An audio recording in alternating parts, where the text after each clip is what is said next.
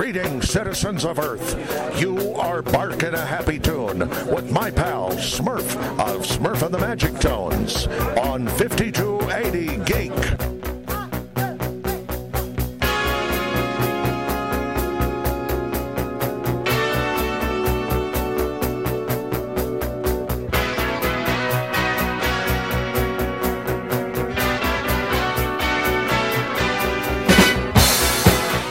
Live from the Figgis Studios, it is Weekend Geek Update. Smurf here, flying solo this week, giving you my take on some of the stories that have caught my eye, things going on around town, and just an overall kind of perspective, if you will, into the world of geek. All of this is sponsored by the wonderful and talented Susie Q's, who was here last week. Uh, there will be a video that I haven't shared yet. Her doing an opening for us here in the studio of some very unique items that will be available in the U.S. shortly. But it was exciting to have Susie here opening it because it's uh, for a K pop band that uh, I've never listened to. I, I, had no idea who these guys were.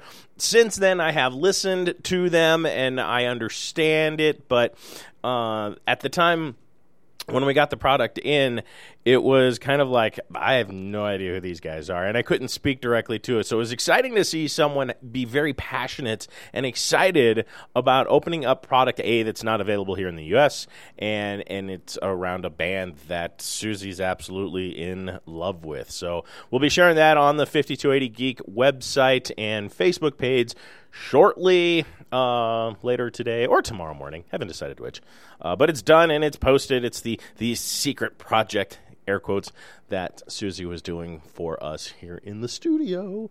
Uh, what else? So okay, uh, wild weekend, of course, where uh, we were in the parade for the city of Denver going down Broadway. We didn't win any prizes for, you know, our our presence, but we don't do it for the awards or the accolades.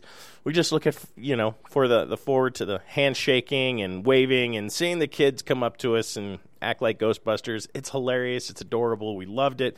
We had a great time. We were so happy to work with the city of Denver yet again. It was nice to see everybody come out. There, everyone was like in costumes, and and it it, it was fun. So, and it was great to have the team back together, and it, it was it was just fun. Go to the Colorado Ghostbusters page to check out the guys. There are some photos and a little video of us, you know, dancing around. Aaron probably has the best pose. Uh, one of the fans actually even put a proton stream on the end of his neutrino wand to make it look like he was firing into the air after a ghost. It's hilarious. And Aaron gets this look on his face. Double uh, private cheeseburger, double Aaron, who uh, was on the podcast for a number of years. It's just. he's just a gem.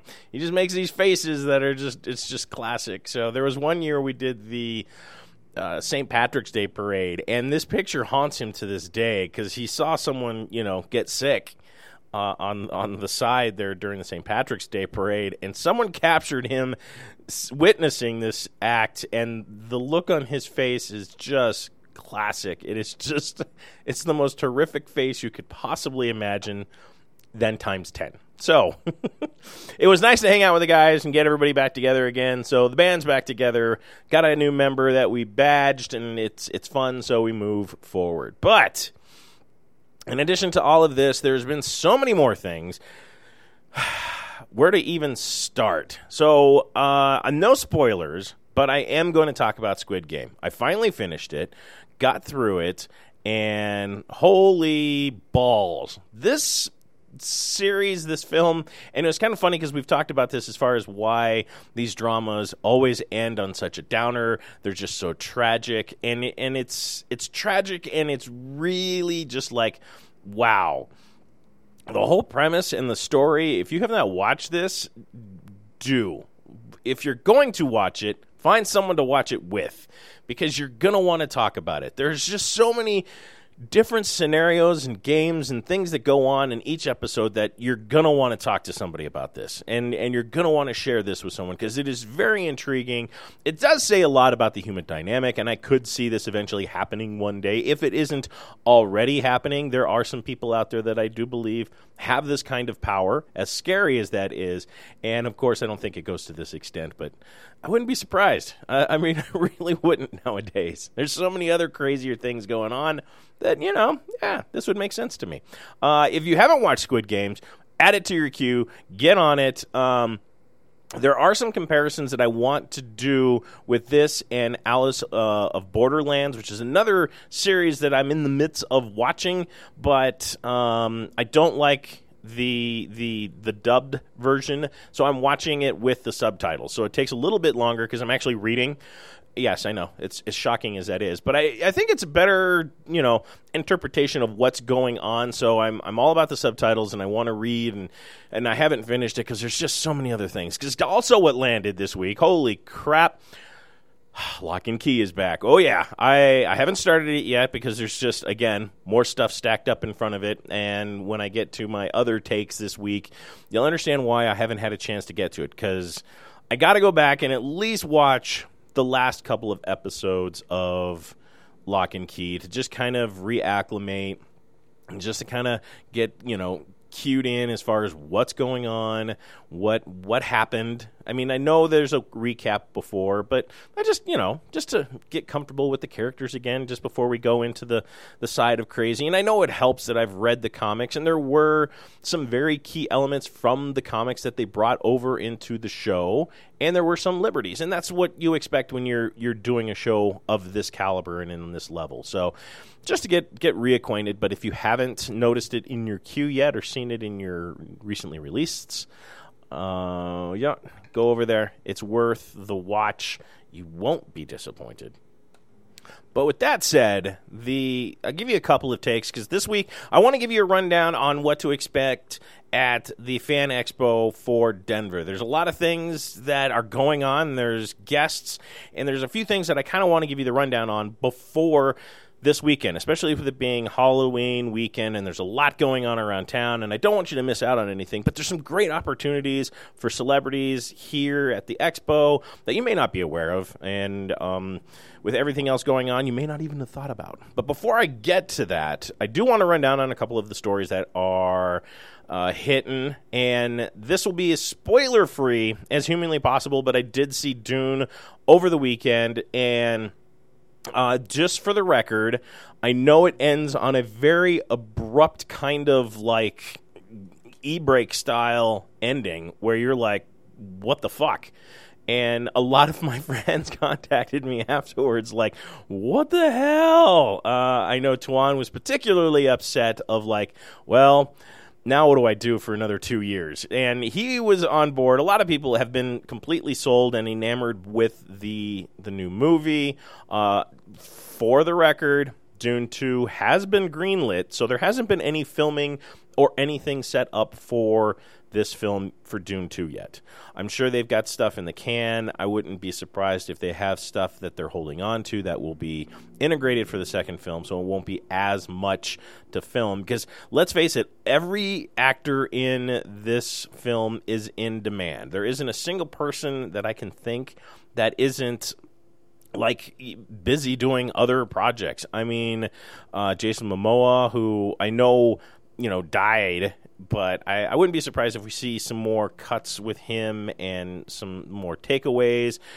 Of course, um, we've got uh, Zendaya, who's you know all over the place and just a huge box office draw.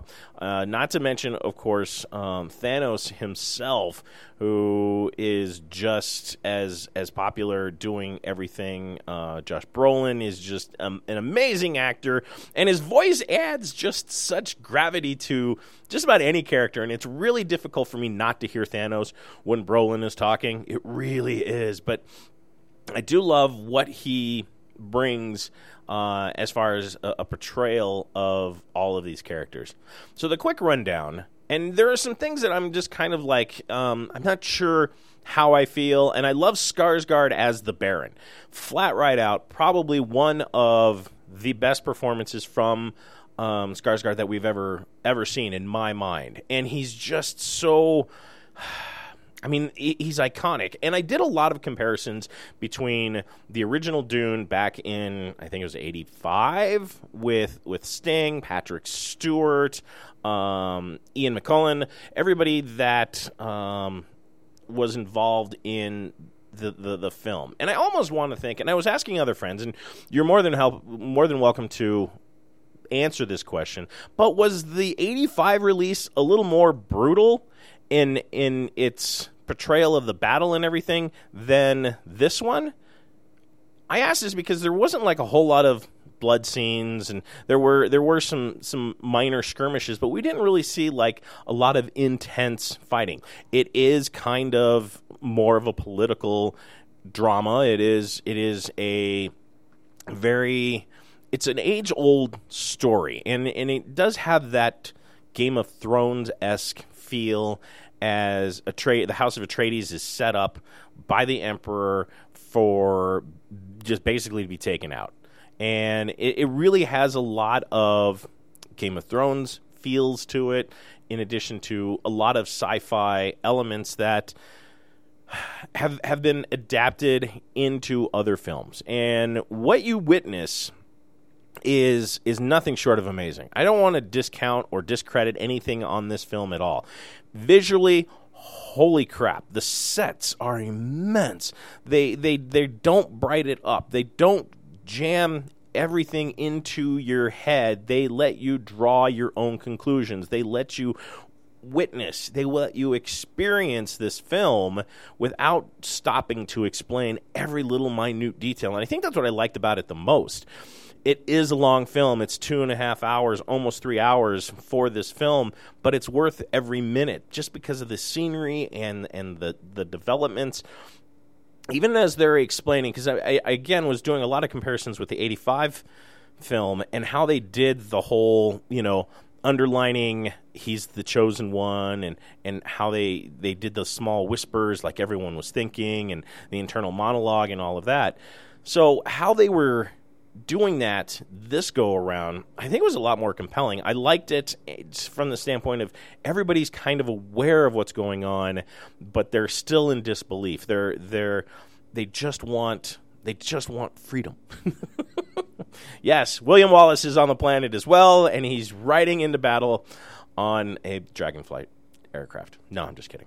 So when you're watching this, it is I. I it, and, and, it's really hard to give this the gravitas that it deserves because just what you witness is is is colossal. Dave Batista uh, also delivers a very compelling performance, a very huge role, but you really don't see a whole lot of him in action. You see his brutality in a couple of scenes to kind of establish the character, to give him, you know, just how malicious this guy is. And of course, his counterpart in 85 was Sting. So there's a drastic difference between the two characters as far as a physical makeup. And Sting was, you know, fit and and and you know, very toned for the day, but then you got Batista who is just a beast and takes it in, in so many different directions that I don't think Sting uh, ever could. There's no way. Um, so to see the the contrast between the two, and even the um, the Baron, the contrast between the two, as much as I loved the Baron in '85, and he was just such uh, an interesting character, Skarsgård just kills it. I mean, just good lord, the abilities that Skarsgård demonstrates on on screen is tremendous. I even saw an article where Skarsgård wanted to be more naked I, I, and I was like, okay, I guess he felt that he could perform better and give a much more interesting dynamic to the Baron if he was wearing less clothing. Uh, I find that absolutely compelling, and and uh, I mean, he's wearing basically nothing. He's a robe most of the time, so just to see the, the opulence that he he brings forth with the character is spectacular. Now, the downside is there is a lot of build up, and I really wish that we would have seen more of the fight as um, uh, the Harkonnens came and took out everybody. I mean, it was just a, a slaughter. And to see, you know, House Atreides and all that fall, like I said, I really think I felt more. I felt more impacted in the 85 version than I did this one. And there's a lot of things that are left open to doubt and question. And as everybody tries to flee and get away, and you see some of it, but it's just basically a mass um, exodus. I mean, you, you, you, they wipe them out, and it's it's it's very. I don't know. I was expecting more, especially from a film that's two and a half hours you also don't really see Zendaya. You get these flashbacks and these dream images um, repeated throughout the film from Paul, from his character, and it doesn't really. It really doesn't amass too much. There's some stuff that leads to more story building and, and plot development, but it doesn't happen until later in the film, and it is also setting up film two. So to have them, you know, start already setting all this up, of course we were thinking there's going to be a second film, but for them to be dragging their feet in starting production and getting it going, I, I, I worry that you're going to lose the attention of the fans, or you're going to lose the magic and the intensity that this film delivered. The other side of it is I'm I there were some things that just kind of were lacking. I I liked a lot of the portrayals, but there were just sometimes I just I wanted more. I wanted a little bit more action or a little bit more development. It moved very quickly for as long as the film was. And you get some impacts and you get kind of like a brief, you know, look into the planet, the the, the system, the races, the cultures, the conflict going on uh, across the galaxy for Spice. How true is it to the books? According to a lot of friends, they're saying very. I haven't read the books, to be honest with you, for a lot. I mean, a lot of years. I really want to say that it has been a small lifetime. I mean, because I I want to say that it I uh, eighty two 80s? I mean, maybe. I, I mean, I've, I've tried reading these books since then and, you know, kind of try to keep up with the Dune lore because let's face it, it, it is it is a masterpiece. However, I'm I'm not um, I'm not as versed on the, on the book as I should be. But what I do remember, and from the the conversations that I've had with my my Dune diehard friends is that it is very close to the books. They they've not you know strayed too far from the material or taken liberties that were unnecessary for the characters or for the sake of storytelling. So that's encouraging, and I trust these guys. They they wouldn't lead me wrong. Uh, I hope. it's not like you know someone telling me that uh, P.F. Chang's was founded by Peter Frampton. So uh, yeah, you know it's it's stuff like that. I really, really encourage you to watch Dune. This is spectacular. Um, I really can see this going far, hopefully for a few films, and it's just not limited to one or two because there's a lot of story to, to be told. Um, there's a lot of things to see happen, and um, I'm hoping that they really, really uh, focus on that opportunity. So we'll see. But that's my take on Dune this week. Now, other stories that have kind of caught my eye. Uh, I don't. I think this is a little late uh, in in the grand scheme of things, but uh, something that I never ever really thought we would see. Um, let's try that again. Mel Brooks is teaming up with Hulu for History of the World Part 2. And this comes 40 years. That's right. Big 4 after the original film with Gregory Hines, Gene Wilder. Um, I'm trying to think who else was in History of the World Part 1. Uh, the funny thing is, so. Uh, History of the World Part 1 was 40 years ago, and it was just kind of like this weird take on um, how civilization advanced, the Romans, and just different cultures clashing together as they do. So, the end of History of the World Part 1, they give a teaser of History of the World Part 2, which is probably one of the most iconic scenes of Jews in space. And it's the Star of David as a spaceship flying through um, the galaxy with you know some Hasidic looking Jewish people flying it, and it's it's classic. It is Mel Brooks, and it's funnier than hell just just to see it because then they do you know they start dancing, and and it's it's totally Mel Brooks. If you've ever watched any of his his films, especially Blazing Saddles, which is an iconic you know movie that could never be made today. I mean, we've had lengthy conversations about how Blazing Saddles just would not fit in today's environment. Now, that said, of course, with uh, Hulu giving us part two, they're talking about it being an eight episode series, and Mel Brooks will be the one writing it. Mel Brooks, of course, is 95 years old, for those out there that aren't keeping track. And I mean, the man is still funny. He's still. The man's still producing hits, but I don't know if I, I'm curious to see what they're they're going to do for this. Um, it, it's it's funny. Mel Brooks was quoted as, "I can't wait to once more tell the real truth about all the phony baloney stories the world has been conned into believing our history." So you already know that this is going to be. Um, a, a very interesting take on history. It's going to be something that you know he's going to try and, and show you the underneath. You know, sir, you you you look like the the uh, the emperor. the quotes out of history of the world are are great, and I mean they're not as iconic. I mean there are some iconic ones, but I mean you got Blazing Saddles, Young Frankenstein, and Spaceballs. You know, with so many lines out of that that I think you you lose track of like the producers, High Anxiety, and of course you know uh, History of the World. So it is i mean harvey korman was in that. I mean there's so many legends that aren't aren't even with us any longer which is sad. So i'm very curious to see where this goes. I mean maybe he'll tap on some of uh, his robin hood men in tights crew. And you know i'm i'm sure that he can't come up short with people that are more than willing to be involved in a Mel Brooks film. But I don't know how the the political environment and and how tolerable people are.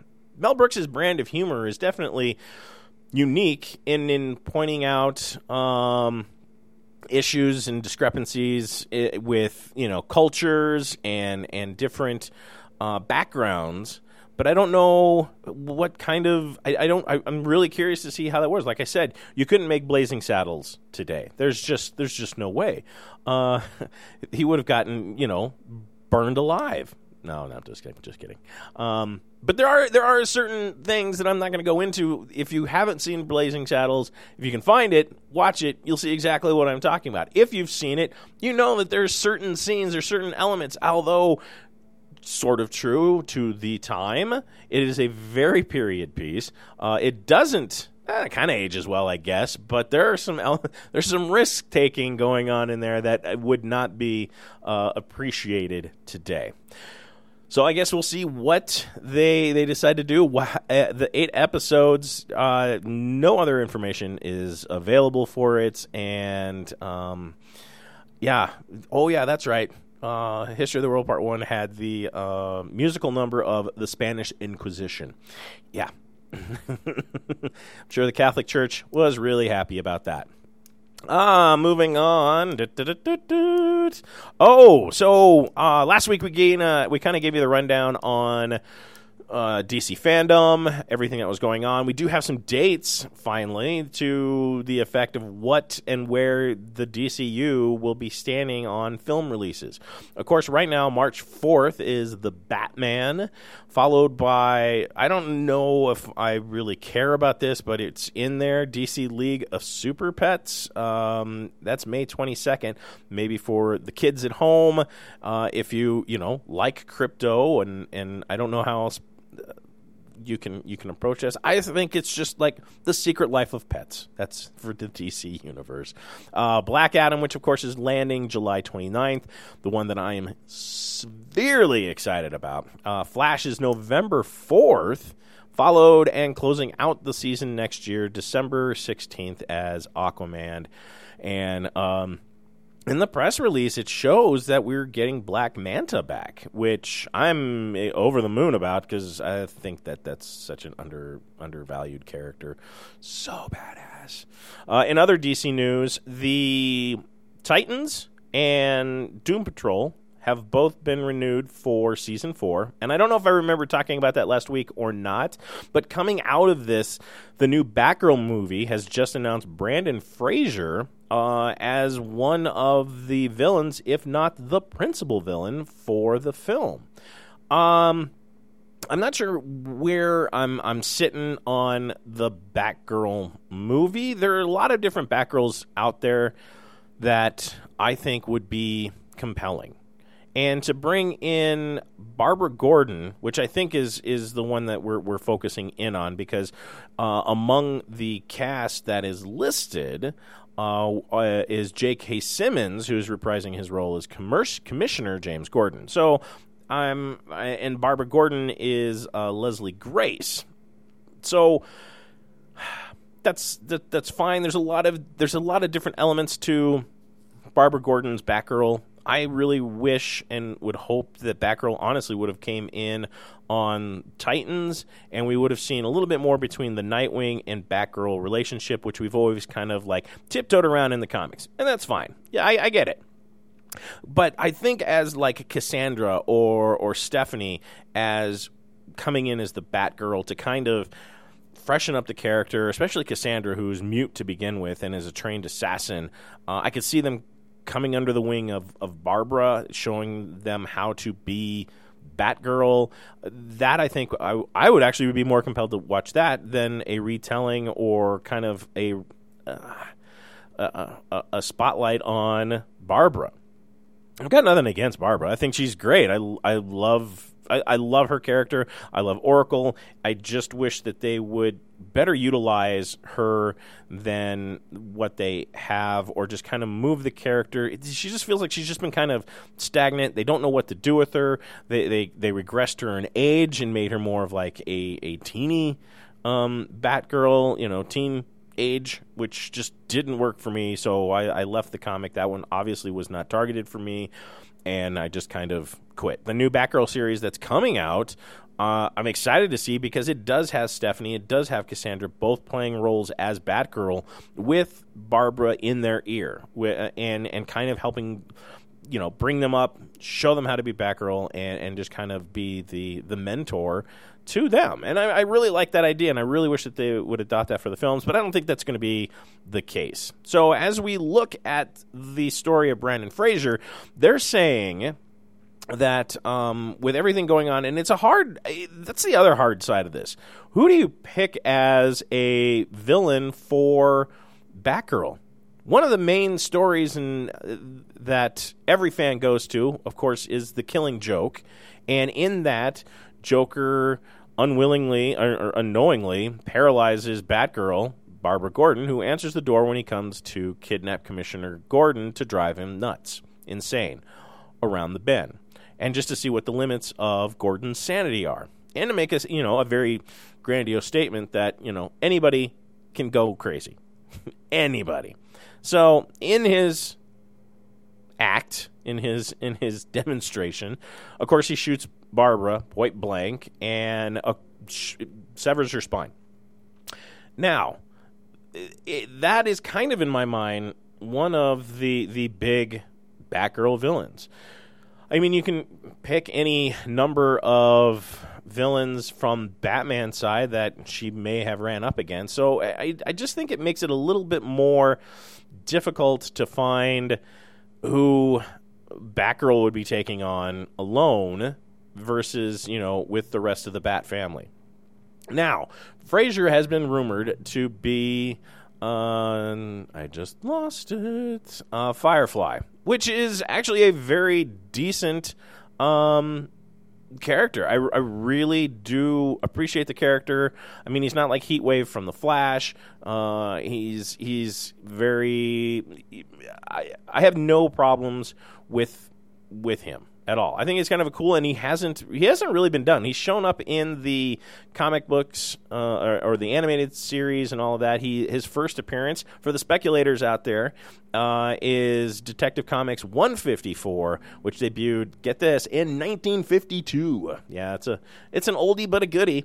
Um, but for the speculators out there, if you're looking to pick up Firefly's first appearance, go grab Detective 154 before this shoots up because it's going it's going to. Let's just just just face it.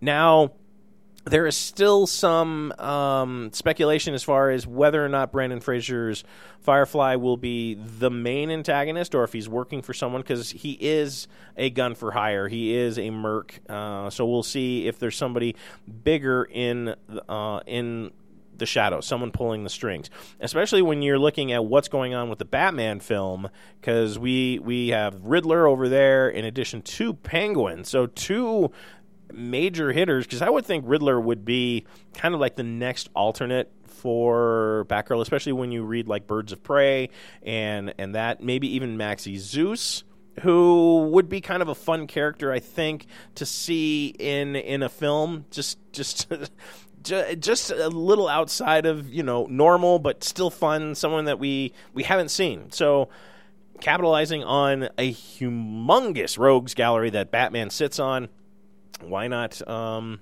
why not give us something a little bit different? Now the rub on this, I don't know if it's a rub so much, but definitely this is not going to be released theatrically. This is going to be an HBO Max exclusive. Same thing as the the Blue Beetle series that are going to uh, that HBO Max is specifically focusing on. I think they're seeing a lot more success with the the HBO Max stuff, especially when you're looking at Titans and Doom Patrol, Harley, and the Teen Titans. All of them have have done tremendous ratings. They've got a huge fan following, and DC, I think, finally is finding its traction, its footing on building a, a, a cohesive universe similar to the Marvel one. Now, it, if it works, if it doesn't, I don't know. You know, there's so many different ones, especially when you start looking at the movie side with Flash and Black Adam and Shazam. I mean, are they just going to smash it all together? I know DC's been very good about building, you know, infinite Earths and you know different different alternate Earths, but uh, I wouldn't mind seeing just everybody just kind of come together. Together. I don't like the Blue Beetle. I, I, I that's one show I I will not watch because I don't care about the character. I've never liked the Blue Beetle. I was happy in Identity Crisis. No, Infinite Crisis. Sorry, there's so many crises. Uh, Infinite Crisis, when they killed him, it was brutal. You could tell that whoever was writing did not like the Blue Beetle. Uh, I don't know which Blue Beetle we're going to get. I don't know if we're going to get the Scarab guy in the suit, which would make sense to me because that is the current Blue Beetle, not the Booster Gold and Blue Beetle team up that we we are used to if you're a comic book reader. So we shall see where this goes. I know um, Brendan Fraser's at least got good company with uh, Leslie Grace and J.K. Simmons, so we'll we'll we'll keep you up to date on this, and hopefully let you know as soon as we get more information on this. But um, the Batgirl movie, there you go. Uh, I'm excited. You should be too. And now on to what's going on this weekend. It's Halloween weekend. There are a lot of different things, haunts that you can hit up. You can, and if you're here in Colorado, there's you know plenty to choose from, including the big Fan Expo Denver, which has spared no expense to flying in some very creative and very interesting guests. Uh, a few of them, I'm actually hoping that I'll be able to sit down and interview. I definitely got a signature or two that I need to get especially when I look at. Um, and it's sad because he's been here before. Uh, Edward James Olmos was here a few years ago, and I never made it around to his table to get him to sign my my Battlestar Galactica magazine because they did this uh, this run on uh, Battlestar Galactica that that it, it introduced all the characters, kind of gave you a synopsis and all of that, and everybody is in there. And Edward James Olmos is like the only one that I'm missing out of that. But he also has his counterpart, Mary McDonnell, uh, President President Roslin, who will be there as well. And these two work. You can tell that they really get along. The chemistry between these two is spectacular. They're fun to see interact and they're they're it's just a fun experience. I know that there is a photo op including both of them that you can sign up for. They don't have pricing for that one listed on their website uh, for Fan Expo Denver but it's worth it. They these guys are great. Go and and and hang out with them and talk. It's so cool. Now, uh, from the Arrowcast, and I've never met her, is Katie Cassidy. So she played Black Canary on the Arrow series. And she's absolutely a spectacular actress. I liked her character, all the different iterations, especially when they killed off the main character, then brought you know the Black Canary from the other Earth. So she kind of had a reoccurring role, even though the original character got killed. So uh, I don't have her signature, and if you're a big Arrow fan, absolutely worth getting a signature. Another return guest is Felicia Day from the Guild, who is absolutely a ray of sunshine. She's so spectacular to talk to. In addition to Eureka, when she showed up on that show, I just loved her character. Just kind of a plucky, happy little, you know, scientist trying to, you know, solve the world, the the woes of the world.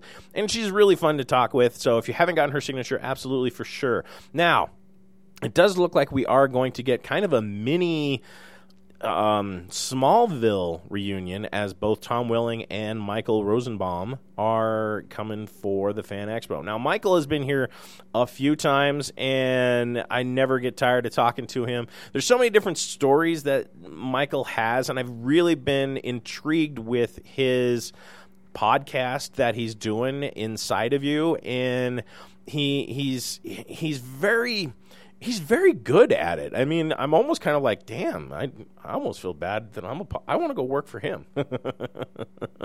but his podcast is really compelling, and he gets some very interesting celebrities on there. Of course, he's had a lot of the cast of Smallville and other kind of like TV shows that were around at the same time. Uh, in addition to one of the guests that we will be having here, he's had on the podcast is James Marsters, most recently, of course, of Buffy's uh, fame as Spike, and he also was on Smallville as Brainiac.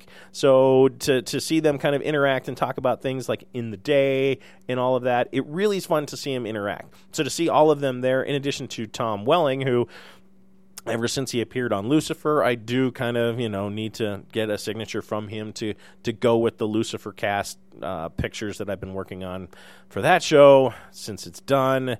so sad but he was Cain in Lucifer, which was actually kind of entertaining. It was um, I didn't see that coming, but Anyway, to get all of the Smallville cast, not all of them, but some principal actors, and of course Michael uh, voiced for the Flash on the Justice League is when I originally went for his signature and had a chance to talk to him uh, a couple years ago when he was here for Denver Comic Con. The other side of like wow is uh, Doctor Who. Now we've had Billie Piper here before, and she's just hilarious. And if you haven't gotten Rose Tyler to your Doctor Who collection, definitely need to.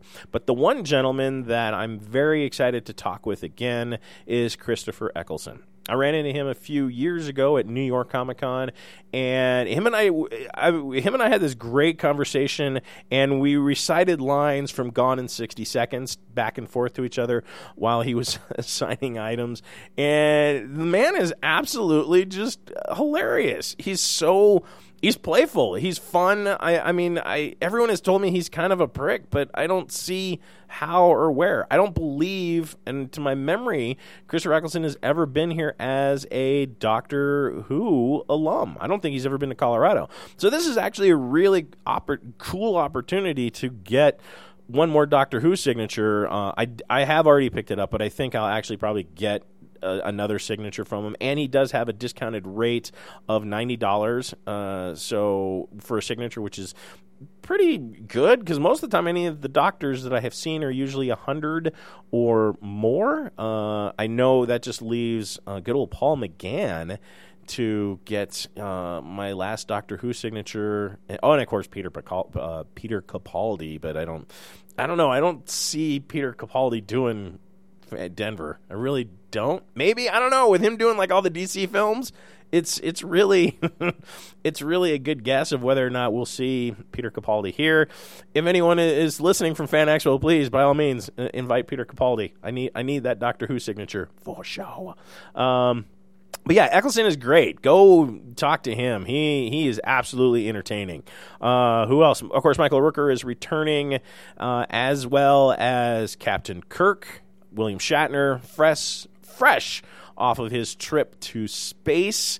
With uh, I, I'm excited to hear his take and the conversation that I'm sure he's going to to to want to have about going into space and just the the overall experience of uh, just everything. Uh, he's only appearing on Sunday, so uh, for William Shatner. So uh, I'm I'm curious to see what the scheduling around him will be. Uh, Michael Rooker, of course, will be Saturday and Sunday Always good to talk to him. I'm not sure if he's coming back for Guardians of the Galaxy, and he didn't really last long in Suicide Squad. So go figure. Also from Star Trek is Zachary Quinto.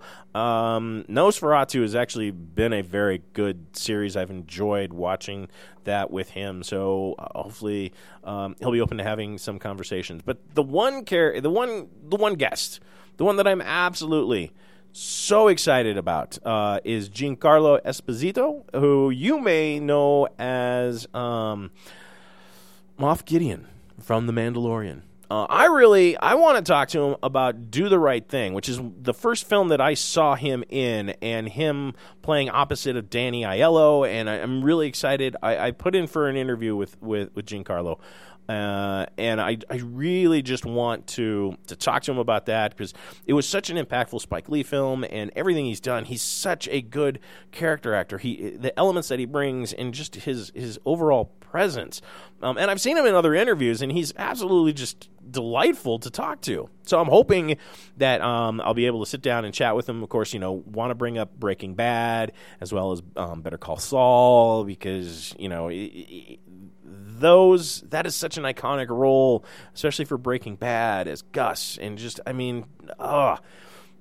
I remember I'm just rem- thinking back to Breaking Bad when he first showed up. You're just like, no way. Um, but in The Mandalorian, as Moff Gideon, uh, not a lot of Moffs out there, and what he did in The Mandalorian is absolutely priceless. So, uh, fingers crossed. We'll let you know uh, immediately if I have a chance to sit down and chat with the the the legend. Um, but in addition to that, there are some after hours events and things going on. Uh, this weekend, uh, went and got to hang out at the Distortions Monster World and it is actually really cool. It's an immersive um, museum where you can go through and they talk about all of their their their monsters, their creations, their masks, and there's some interaction. It's not a haunt. It's not like a jump scare kind of thing, but you can go through and see all of what they have built over the years. There is, you know, some some takeaways that you can purchase in the gift shop and all of that. You gotta always gotta have a shop. Uh, but these guys will also be at the Fan Expo. They will have their own booth section and they've got something special. So go by their table to check out their special announcement and uh, what else they got going on. If you haven't made it to the the expo yet for or not the expo, their um, museum yet, not to worry. It is still running into November and December. Their hours change a little bit, um, but most of the time they're just running from 12 to 8 on the weekends.